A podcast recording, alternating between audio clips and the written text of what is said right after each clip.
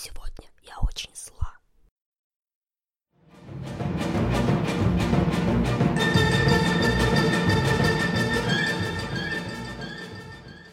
Здравствуйте, подруги, друзья. Очередной выпуск подкаста КвирФем-Радио.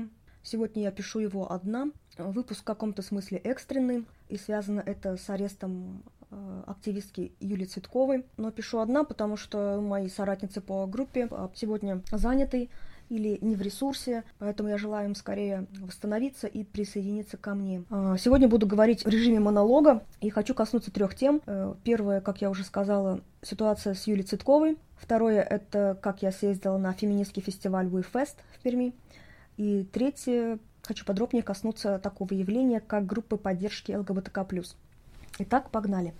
Многие, наверное, слышали историю Юлии Цветковой, фем и ЛГБТ-активистки из города Комсомольск-на-Амуре, Хабаровском крае, которую держали по обвинению в распространении порнографии за ее бодипозитивные рисунки с изображением вульвы, которые она публиковала в своем паблике «Монологи вагины». 22 ноября Юлю задержали, и когда она отказалась давать показания против себя, ее перевели из статуса подозреваемой в статус обвиняемой. И сейчас Юля находится под домашним арестом, под которым она будет находиться 2 месяца по обвинению в распространении порнографии. Под порнографией подразумеваются вот эти изображения вульвы. То есть ситуация беспредельно абсурдная, учитывая, что интернет ломится от порнографических роликов, и всем ок, а тут девушка-активистка рисовала безобидные вульвы, и вот ей вменяют такую тяжелую статью, по которой ей грозит от 2 до 7 лет тюремного заключения. Только вдумайтесь в эту ситуацию, да, насколько это бредово. И понятно, что это делается из-за активистской деятельности Юли. Она, напомню, феминистка, фем-активистка, ЛГБТ-активистка. Я подписана на Юлю, наверное, больше года, читаю ее соцсети, слежу за ее активистской деятельностью и всегда была поражена, насколько в одном человеке может быть столько сил и энергии, чтобы проворачивать такой объем работы. Помимо того, что она ведет 4 или 5 пабликов в соцсетях, самый крупный из них — это феминистский паблик «Комсомолка», бодипозитивные монологи вагины и парочка, по-моему, ЛГБТ-активистских пабликов. Помимо этого, у нее еще внешняя активность. Она в своем городе вела театральную детскую студию мерок, ставила спектакли, то есть занималась с детьми, ездила на разные активистские форумы, ЛГБТ-фестивали, феминистские фестивали, Ребре Евы, там форум в Москве недавний. То есть вела активную бурную деятельность в маленьком небольшом городке. И то, что Комсомольск-на-Амуре — это маленький город, где Юля является практически чуть ли не единственной фем и ЛГБТ-активисткой, я думаю, наложила какой-то отпечаток, потому что чем меньше город, тем более провинциален город, тем больше среда в ней будет стараться вытеснить из себя всех, кто от нее отличается, всех тех, кто не вписывается в общепринятые стандарты. И даже безобидный спектакль «Детские розовые и голубые», который рассказывает про гендерные стереотипы, сразу же уже по названию воспринимается гетеронормативным гомофобным большинством как какой-то спектакль по разложению детей, что там будут показывать про лесбиянок и геев и разные развратные сцены. О боже! Это всего лишь спектакль про гендерные стереотипы. Алло, Россия! Я не представляю, что сейчас чувствует Юля. Понятное дело, я не нахожусь в ситуации Юли, но могла бы оказаться, как любая из нас, любая активистка и активист в России может оказаться на месте Юли. Вот прям хоть завтра. Без проблем. Но важно помнить тот момент, что мы все, большинство из нас, окружены каким-то сообществом, поддерживающим нас, укрепляющим нас в каком-то понимании, что мы не одни. А Юля находится в маленьком городе, где, как я понимаю, никакого сообщества нету. У нее нет каких-то близких соратниц, и она практически всю эту работу активистскую, просветительскую проделывает одна. Понимание этого меня лично потрясает. Я думаю, это намного тяжелее, когда ты одна, и кажется, что вот тебя давят одну, и никто тебя не может помочь. Тяжелая ситуация, очень тяжелая. И тем не менее, мы все с вами можем помочь Юле. Как это можно сделать? Первое, распространять информацию. Писать посты в поддержку Юли, репостить посты, которые написаны другими в поддержку Юли. Везде, где можно, эту ситуацию, эту беспредельную, абсурдную ситуацию делать видимой, рассказывать о ней. Второе – это подписать петицию. На ресурсе Change.org запущена петиция в защиту Цветковой. Можете ее подписать и распространить максимально, где можете, в соцсетях. И третье – это мы можем написать письмо или отправить открытку в поддержку самой Юли, которую она получит и прочитает. Я думаю, что вот это тоже очень важно, потому что когда ты на 2 месяца оторвана, изолирована от общества, единственный человек, с которым ты можешь общаться, твоя мама, у тебя нет ни телефона, ни соцсетей, это может ее очень сильно поддержать вот в моменте. Я вчера взяла открытку и я написала ей слова поддержки, и вот после записи подкаста я схожу на почту и отправлю эту открытку. Я и призываю вас тоже присоединиться ко мне, ну или делать что-то из первых 2 пунктов, которые я озвучила. И наша позиция как админок сообщества КвирФем Уфа, что просвещение – это не преступление, феминизм – это не порнография, а рисунок вульвы – это просто рисунок вульвы. В этом нет ничего криминального, нет ничего развратного, нет ничего, за что можно человека арестовать и посадить. Когда были на той неделе на фестивале We-Fest в Перми, мы с подругами, соратницами запустили флешмоб «Свободу Цветковой». Как раз был показ нашего фильма, и после него я взяла микрофон с разрешения организаторок, само собой, и сообщила собравшимся, что вот Юля задержана, Юля арестована, и кто хочет, кто желает, есть возможность выразить Юле поддержку, взять бумагу, взять маркер, написать слова поддержки, фотографироваться на фоне логотипа фестиваля, а там логотип как раз касался бодипозитивной темы. Фестиваль в этом году шел под темой «Дело до тела». Некоторые люди ко мне потом подошли и сфотографировались. А я к тому, что важно не забывать, что вот у нас тут идет фестиваль, у нас праздник, мы радуемся жизни, мы находимся вокруг своих соратниц, у нас все благополучно, но где-то в далеком Хабаровском крае, где я даже никогда не была, есть наша соратница, есть Юлия Цветкова, на которую сейчас вот таким образом пытаются давить, пытаются ее сломать за ее взгляды, за ее совершенно не криминальную деятельность. Юля занимается просвещением, то, чем занимаются все активистки и активистки в России, просвещением. Это наш главный инструмент. Мы запустили флешмоб «Свобода Цветковой» и публиковали свои фотографии с этим хэштегом. Можете тоже присоединиться, если есть возможность и ресурс. Так, перехожу к позитивной новости. Как мы с соратницей побывали на фестивале We-Fest в Перми. Это ежегодный феминистский фестиваль, который проходит в городе Пермь уже 4-й год. Я о нем слышала год назад, и вот в этом году очень захотела на него попасть. Более того, я предложила показать на этом фестивале наш фильм, документальный фильм, который мы снимали, мы, уфимские башкирские феминистки, снимали в прошлом году. Я была все 4 дня фестиваля, присутствовала. Нурия с Машей, они приехали на 3-й день, и как раз фильм мы показывали все вместе. Фестиваль проходит 4-й год в Перми. Он, насколько я знаю, финансируется каким-то благотворительным фондом пермским. То есть он масштабный, он очень насыщенный, интересный, программа обширная.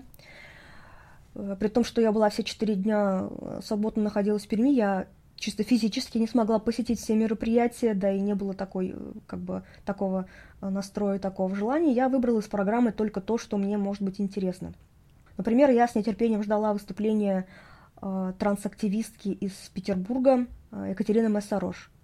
Давно слежу за активизмом Екатерины, знаю ее историю, было очень интересно с ней познакомиться и послушать ее. Конечно, опасалась, что будут какие-то трансфобные высказывания. Зал был полный, и все доброжелательно взаимодействовали со спикеркой и друг с другом, так что все было классно. Еще приятным открытием стало участие в киноклубе «Сёстры по кадру», о котором я тоже была наслышана, потому что его организовали, создали и ведут мои френдессы из Перми. Это Ольга Важенина и Света Гуляева. Киноклуб имеет феминистскую направленность. Они, по-моему, раз в неделю, если не ошибаюсь, собираются на базе киноцентра «Премьер» и смотрят фильм, и опускают фильм через феминистскую оптику, обсуждают с феминистской позиции, с позиции как бы женской повестки, женских проблем и дискриминации. И это очень важная и интересная тема, потому что такого как бы у нас нету. Я не знаю, есть ли еще где-то в каком-то регионе такие киноклубы. Я не слышала, но вот про пермскую инициативу я знаю. И это действительно такая классная низовая инициатива, когда 2 женщины решили создать такое, и они берут и делают это, и просвещают таким образом своих землячек. И это прекрасно. Но на самом фестивале как я уже говорила, была обширная программа, были лекции, были выступления, были манифесты, были перформансы, выставки, мастер-классы, то есть много всего, разных форматов. Очень, конечно, организаторки очень большую работу провели, пригласили многих-многих спикерок, тренерок. Был мастер-класс по самообороне, были прекрасные манифесты в первый день. Их мы будем каждый день по одному манифесту публиковать в группе КвирФем Уфа. Смотрите, они небольшие, очень классные. Их стоит послушать, их стоит распространять. Еще одно мероприятие, которое мне запало в душу, это перформанс пермской художницы Елены Рембо. Художница пригласила нас всех пройти, желающих, в помещение. Оно было затемненное, там играла музыка. Ассистентка художницы на каком-то музыкальном инструменте, она играла какие-то сэмплы. И мы все туда прошли, сели в круг, образовали в круг, и по схеме, которую предложила художница, мы друг с другом взаимодействовали. Мне сначала было очень страшно, как все незнакомое, непонятное, мне сначала сильно пугает, но тем не менее я решила попробовать. Это проходило 40 минут, это взаимодействие, и к концу я заметила, что через минут 10 после того, как это все началось, этот перформанс, я стала чувствовать все расслабление и расслабление, и к концу, когда мы уже все завершили и сидели, обсуждали, делились ощущениями, мнениями, мыслями, то я почувствовала, что вот эти, сколько там было, наверное, человек, не знаю, 12-13 женщин, они стали мне как будто роднее. То есть эти люди совершенно незнакомые, большинство из которых я, скорее всего, больше никогда не увижу, но они в тот момент, они были мне как родные, как будто я их давно знаю. И это был, конечно, такой интересный инсайт. Пришло понимание, что вот мы, женщины, все с рождения разобщены, разделены, и нет у нас никакой солидарности, нет никакой культуры взаимной поддержки. Мы живем как бы каждый в одиночестве в своем пузыре, со своими проблемами, и не видим другой женщине источник поддержки, и не находим в ней источника ни поддержки, ни понимания, как правило. Все женщины сами виноваты, и каждая виновата в своем пузыре, и все. А вот после этого перформанса мне явственнее почудилось вот это ощущение, что мы все связаны, мы все женщины, и у нас больше общего, чем нам кажется. У нас схожий женский опыт, и мы друг для друга намного ближе. И меня очень радует, что вот появлением феминистского дискурса в нашем обществе стали появляться сестринские сообщества, группы взаимодействия женщин именно по признаку гендера. И это очень классно, это дает надежду на то, что не всех нас перебьют, что часть из нас может спастись и найти поддержку, найти помощь, найти защиту в этих женских сообществах, где сестра сестре поможет. Много-много разных мыслей возникло после этого перформанса. Про фестиваль я собираюсь написать обзорную статью, про фильм. На третий день фестиваля мы показали документальный фильм «Башфем» под названием «Не пытайтесь это повторить». Это такой активистский фильм, который мы сняли год назад, феминистки из Башфем. Он рассказывает про криминальные аборты, которые были в советское время, в Советском Союзе с 1932 по 1955 годы, когда в стране были запрещены аборты. Само собой, аборты запретить нельзя, можно запретить только легальные аборты. Женщины будут делать аборты, но вопрос, где они это будут делать. И вот в этот период в Советском Союзе аборты стали криминальными. То есть женщины были вынуждены их делать в каких-то подпольях, на кухнях нелегальных акушеров. В деревнях они делали у разных повитух. Сами понимаете, никакого медицинского обслуживания там и быть не могло. Процедура проводилась подручными средствами, в нестерильных условиях, и женщины умирали в большом количестве. Кто-то от кровопотери, кто-то от каких-то других факторов. Понятно, что там, где нет медицины, там не может быть никаких гарантий, что операция, процедура пройдет успешно. И вот для этого фильма мы собирали интервью анонимные у разных женщин. Это как люди, которые пришлось сделать криминальный аборт, так и женщины, которые слышали такие рассказы от своих бабушек, от своих взрослых родственниц, в том числе гинекологини, которые высказывали свое мнение. И в фильме все эти рассказы озвучивали другие люди, это актеры и актрисы. Понятно, это не профессиональные актеры и актрисы, а наши знакомые, друзья, подруги, которых мы приглашали, чтобы они в кадре вот эти роли как бы проигрывали. Кроме этого, в фильме есть такие интерактивные вставочки. Вы на моей руке, там можно увидеть в кадре, как я провожу манипуляцию, и голос за кадром рассказывает, как люди подручными средствами делали аборты в домашних условиях. Эти рецепты абортов, рецепты в кавычках абортов, Нурия прочитала в книге про криминальные аборты, и вот она выбрала наиболее такие доступные способы, и все это мы там показали. Понятное дело, что это не гайд, не инструкция для повторения. К тому же фильм называется «Не пытайтесь это повторить». Это скорее такое просвещение, потому что немногие знают, что в Советском Союзе был период, когда аборты были запрещены, и что это привело к таким катастрофическим последствиям. Название также это отсылка к обращению к государству, что не надо повторять ошибки. Тело женщины принадлежит только женщине. Право женщины на аборт – это право человека делать со своим телом то, что он хочет. Мы показали этот фильм на фестивале и после этого обсудили со зрителями, зрительницами, тоже так полчаса где-то классно обсудили, интересно было. Тема актуальная, потому что на той неделе появилась новость, что в Самарской области Министерство здравоохранения в лице министра призвало частные клиники сдавать свои лицензии на аборт. И там большая часть частных клиник в Самарской области уже стали сдавать эти лицензии. То есть женщины, живущие в Самарской области, не смогут получить квалифицированную медицинскую помощь, если они будут обращаться в частные клиники, чтобы сделать аборт. Эта ситуация с Самарской областью – это тревожный звоночек. У меня есть такое предположение, что если это нововведение прокатит, если никакого мощного общественного отклика не будет, возмущения не будет, такое нововведение могут сверху спустить и в другие регионы. И вот не ровен час, однажды мы проснемся в рассказе «Служанки». В стране, где тело женщине не принадлежит, оно принадлежит государству. И государство решает, что с этим телом делать. Ситуация чудовищная, и, конечно, тут нельзя молчать. Сегодня мы можем как-то этому сопротивляться, пока еще не поздно. Я вчера заполнила 2 обращения, отправила в Министерство здравоохранения Российской Федерации и отправила в Генпрокуратуру. Потому что сегодня мы смолчим, а завтра будет уже пипец. Если вас эта ситуация беспокоит, то прошу вас сделать что-то, чтобы как-то этому воспротивиться. Потому что хоть что-то сделать всегда можно. Подписать петицию или, если есть чуть больше 5 свободных минут, написать обращение. Если вы живете в Самарской области, то тем более вы находитесь сейчас под большой угрозой. Даже просто репостнуть эту новость на свою страницу, на свою стену соцсети, это уже вклад в это противодействие такому женоненавистническому ходу со стороны Минздрава Самарской области. В описании подкаста я приложу ссылку с инструкцией, как писать обращение. Очень бесит эта ситуация, когда каким-то мужичкам в пиджачках, где-то сидящих на верхах, очень важны цифры, там демографические какие-то графики, все это бюрократическая кутерьма намного важнее, чем живые женщины, их судьбы поломанные, их жизни. Всем на это плевать.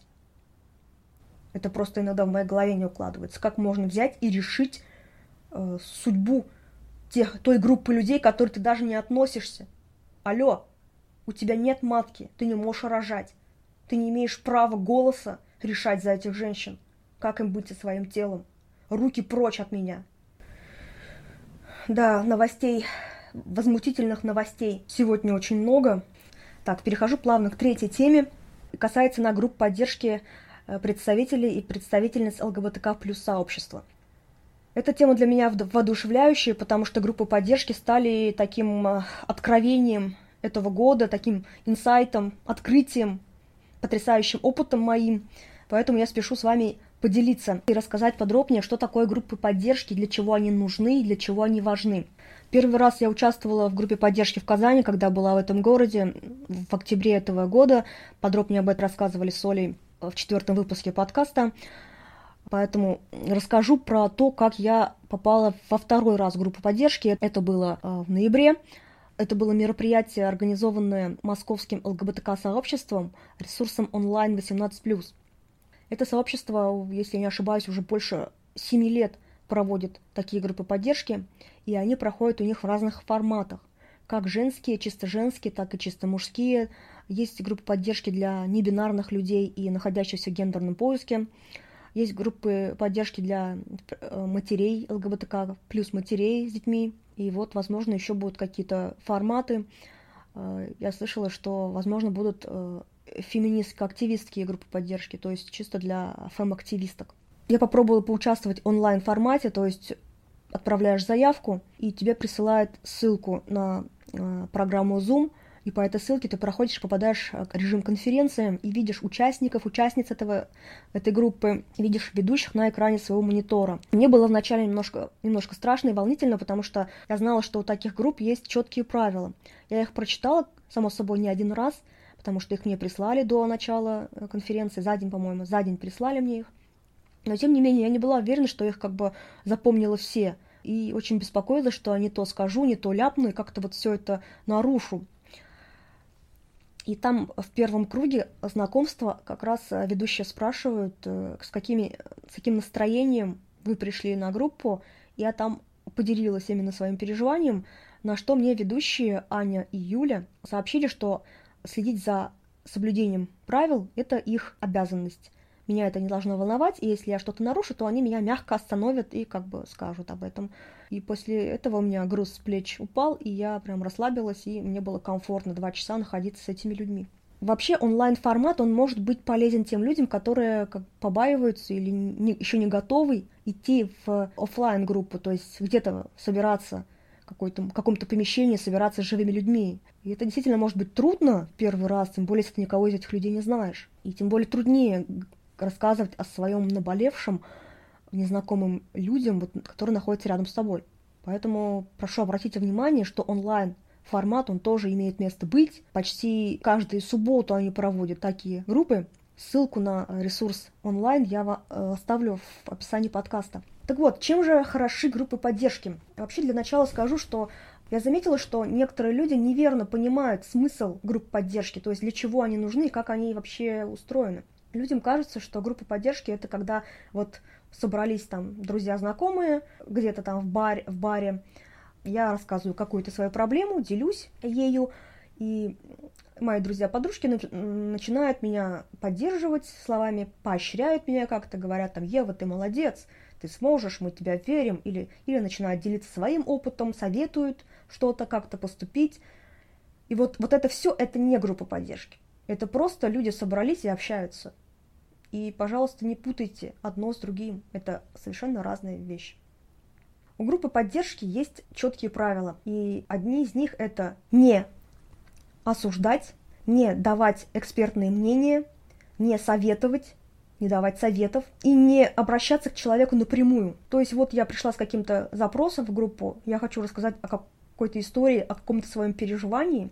Я это делаю через «я-сообщение». Рассказываю именно, что было со мной в этот момент, и что я чувствовала, и как я это переживала. Тем самым я раскрываюсь перед группой.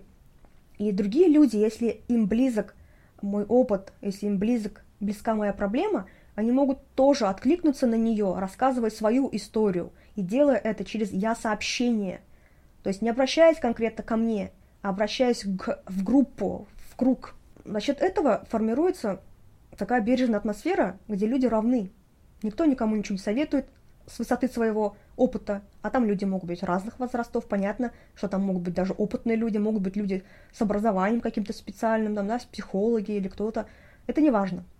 Если это группа, которую организовывают сами представительницы ЛГБТК-сообщества, то там именно все равны, и все уважительно и равно взаимодействуют. И вот, когда я слышу рассказы других о их переживаниях и чувствах, возможно, об их опыте, как они преодолели эту ситуацию, то я начинаю видеть свою проблему с разных сторон.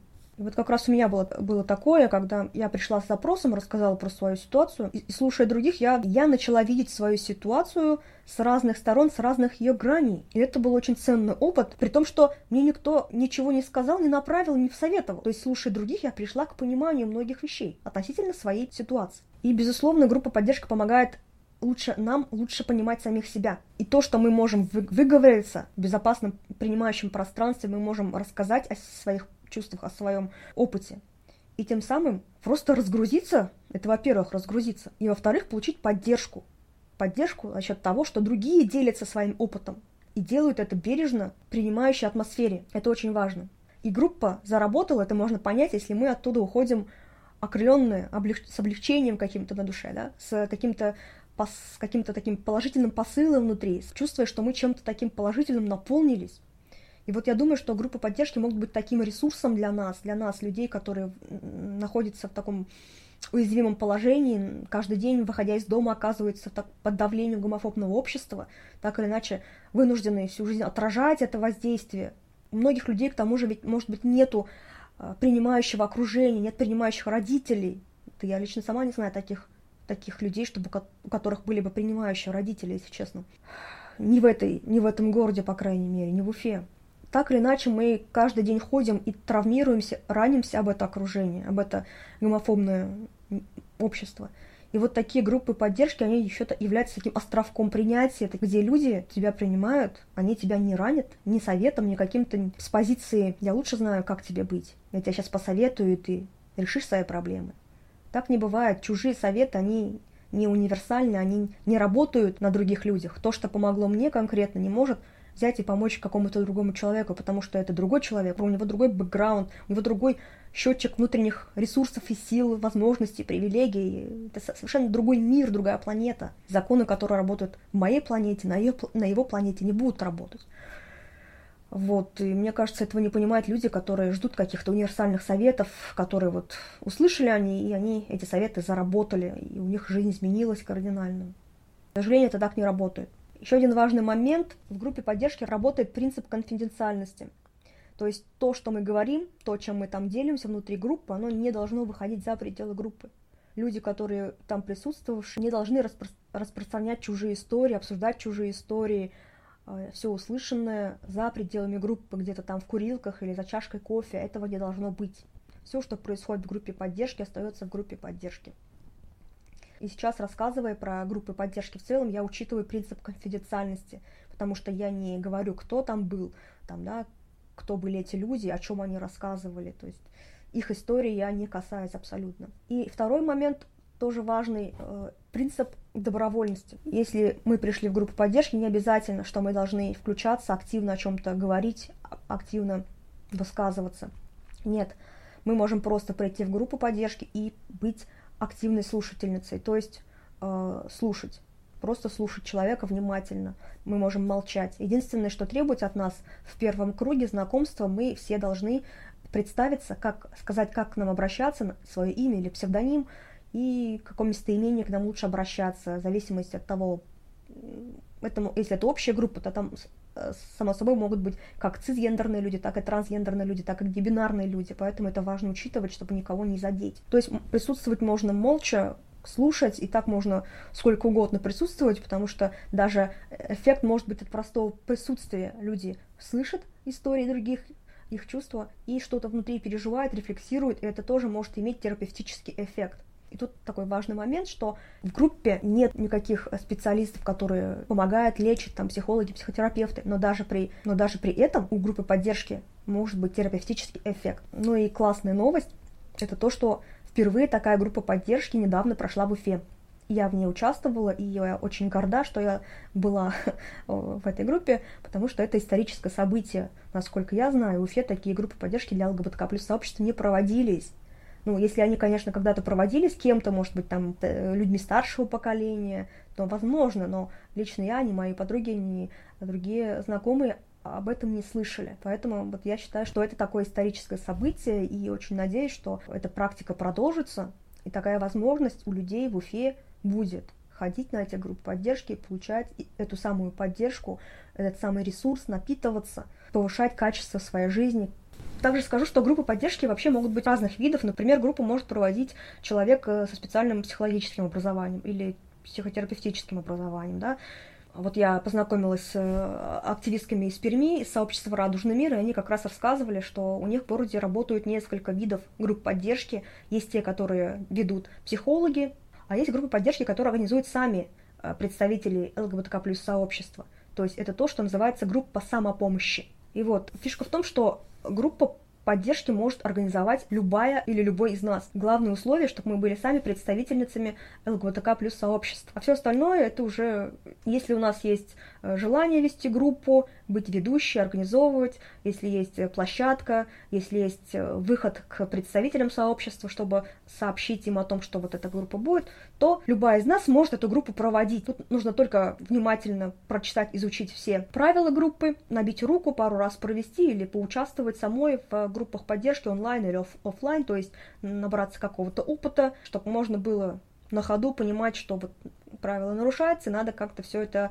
аккуратненько выправить в нужное русло. То есть это такое умение, которое приходит с опытом, и издалека думаю, что было бы классно проводить группы поддержки на базе нашей группы КвирФем Уфа. Возможно, в будущем мы это будем делать. Как только почувствуем, что у нас есть достаточно на это сил, ресурсов, времени, возможностей, мы, я думаю, обязательно эту идею осуществим. А пока, если вам эта тема интересна, можете писать в сообщения группы, если у вас есть желание когда-нибудь поучаствовать, интерес в группе поддержки. Потому что вот тут еще проблема в том, что есть такой бонус группы поддержки, а люди могут не иметь информации о ней, не иметь доступа в нее. Потому что мы все с вами разобщены, и очень хотелось бы, чтобы мы находили пути взаимодействия друг с другом. Вот этот подкаст тоже такой рупор, через который я могу доносить до вас какие-то идеи, мысли и какие-то интересные, полезные инициативы, о которых вы, может быть, и не знали, что они есть в Уфе или могут быть организованы в будущем. Поэтому, если вам эта тема групп поддержки актуальна, возможно, она интересна или, может быть, актуальна и нужна для ваших каких-то знакомых, подруг, друзей, то, пожалуйста, передавайте эту информацию из уст в уста, сообщайте им о группе КвирФем Уфа. Мы все открыты для общения. Давайте находить пути взаимодействия, давайте находить источники ресурса, объединяться хотя бы в рамках этой группы, хотя бы в рамках анонимности, объединяться, делиться информацией, поддерживать друг друга. И, как я уже говорила, если кого-то страшит мысль участия в офлайн-группе поддержки, то вы можете попробовать это сделать в онлайн-группе поддержки. Конечно, жаль, что все эмоции, весь ворох положительных эмоций, которые я ощущаю после групп поддержки, нельзя описать словами, невозможно описать словами, подобрать такие слова, чтобы прям точно описать так, как я чувствую. Но для меня эти участие в группах поддержки было действительно таким потрясающим опытом, окрыляющим опытом. Я уходила, я чувствовала, что я ухожу наполненной. Но если вы поучаствуете в группе поддержки, вы прислушаетесь к себе, уходя, почувствуете какой-то такой прилив воодушевления, какое-то такое жизнеутверждающее ощущение внутри. Это то самое, которое вам скажет, что группа поддержки сегодня удалась. То есть она сегодня заработала, она сегодня работала. Но также, конечно, у кого-то может быть какой-то негативный осадок после группы поддержки, потому что бывают такие моменты, когда кто-то делится историей, которая вот сильно негативно отзывается во мне. Допустим, в каких-то группах поддержки на тему домашнего насилия, например, какая-то история меня очень сильно заденет. Возможно, у меня такой же опыт был, и вот это меня срезонировало, я почувствовала дискомфорт, мне стало плохо. В этом случае у группы поддержки есть еще такая функция. Если кому-то что-то кажется неприятным, травмирующим, то можно сказать слово «стоп». И тогда говорящего также мягко останавливают. Потому что очень важно, чтобы у всех присутствующих было комфортное состояние. То есть слово «стоп» — это тоже регулирующий инструмент, которым могут пользоваться все участницы и участники группы поддержки. Еще один момент, на который хочу акцентировать, потому что вот то, что все-таки в идеале группа поддержки, это когда человек делится своими переживаниями, своими чувствами и эмоциями, которые он проживал в моменте, когда с ним случилась эта история. А не просто я пришла, рассказала какую-то байку, свою историю, там, да, вот, и все на этом. Нет. Если я, как участница группы поддержки, хочу получить терапевтический эффект, счетчик ресурсов наполнить немножко, то важно, чтобы я вложилась эмоционально в группу, поделилась переживаниями, ощущениями, чувствами своими в том месте, где мне было, допустим, неприятно и больно. И если другие делают то же самое, то вот мне кажется, в этот момент группа будет более сплоченной, более такой сближающей, более ресурсодающей, чем просто мы собрались, и тут каждая рассказала свою историю, особо не вдаваясь в подробности ощущений, переживаний, и как бы и разошлись там, да. Вот эта эмоциональная сухость, она может уменьшить качество терапевтического эффекта группы поддержки. Не забывать, что чем больше мы сами вложимся эмоционально и душевно, тем больше будет эффекта отдачи нам и эффекта всем остальным людям. То есть это такой живой организм, где каждая его часть, это как акторы этого действия, мы можем внести свой вклад и получить соответствующий фидбэк положительный. Ну и тут еще один есть момент, то, что говорить о своих чувствах, о своих переживаниях, о своих ощущениях у нас, в принципе, не принято. У нас нет этого в культуре, у нас не бывает этого в воспитании, как правило, и мы не знаем, каково это. Я, например, с этим впервые столкнулась, когда пришла на встречу со своей психологиней, пришла в терапию, и когда я рассказывала о каких-то своих болезненных там случаях из жизни, ситуациях, она мне задавала вопрос: а что ты сейчас чувствуешь, когда это рассказываешь? Расскажи о своих чувствах.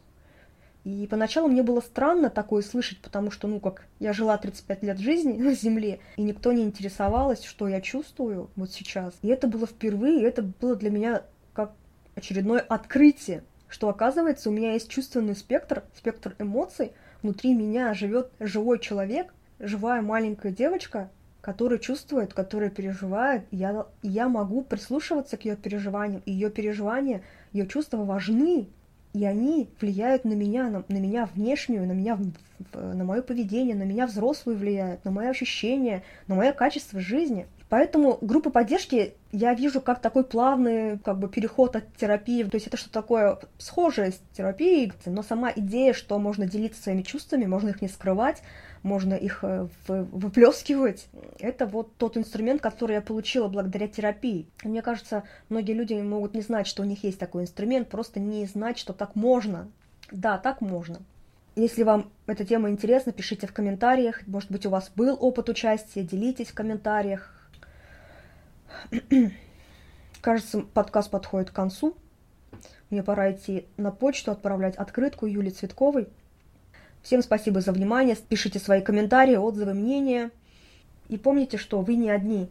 Даже если вам кажется, что вы со своей проблемой уникальны, что вы одни на всем белом свете, это не так. Есть люди, которые могут вам помочь. Есть люди, которые переживают похожий опыт и которые могут вас поддержать.